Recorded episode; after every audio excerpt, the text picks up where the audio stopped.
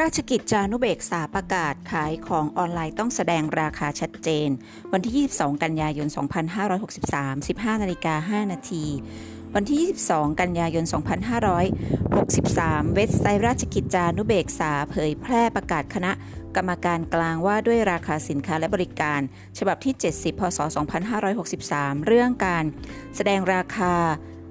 และรายละเอียดเกี่ยวกับการจำหน่ายสินค้าและ บริการผ่านระบบ พาณิชย์อิเล็กทรอนิกส์หรือออนไลน์ความว่า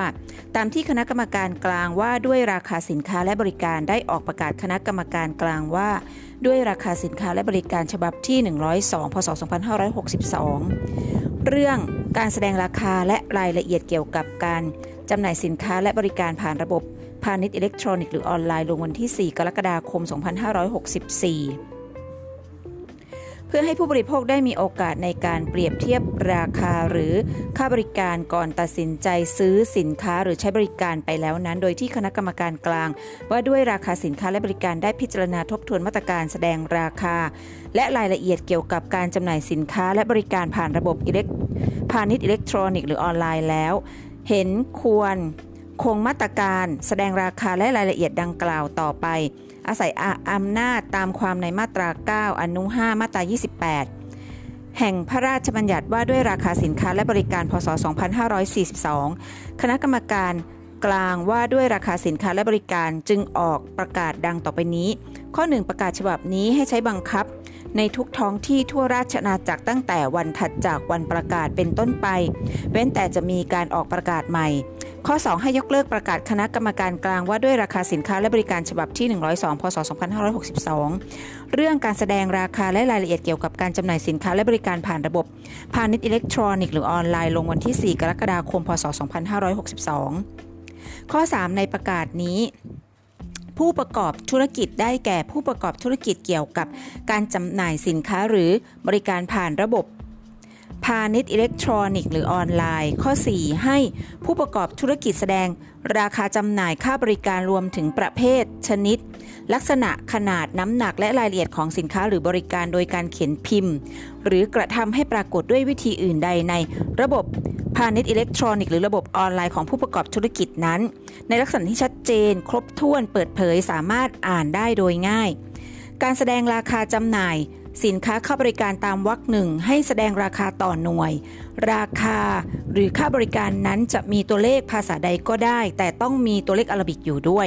สำหรับข้อความหรือรายการที่แสดงควบคู่กับราคาจำหน่าย หรือค่าบริการต้องเป็นภาษาไทย แต่จะมีภาษาอื่นด้วยก็ได้ ข้อ 5 กรณีที่มีการเรียกเก็บค่าใช้จ่ายอื่น ๆ นอกเหนือจากราคา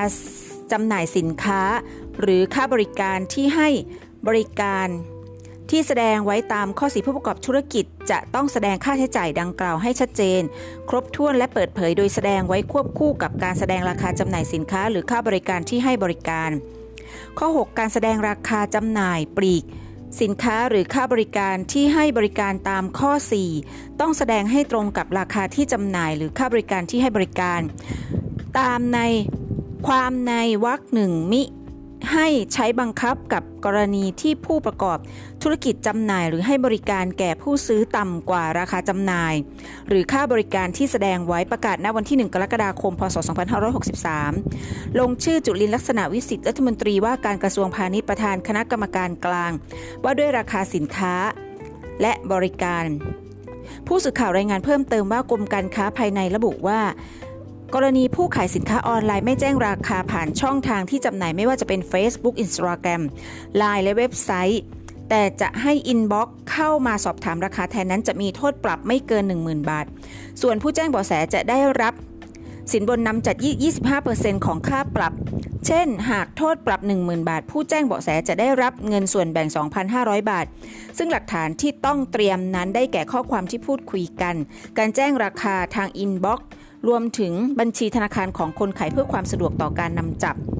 หากพบผู้กระทำความผิดดังกล่าว สามารถแจ้งข้อมูลและร้องเรียนได้ที่กรมการค้าภายในกระทรวงพาณิชย์อีเมล 1 569 at dit.go.th หรือสายด่วน 1569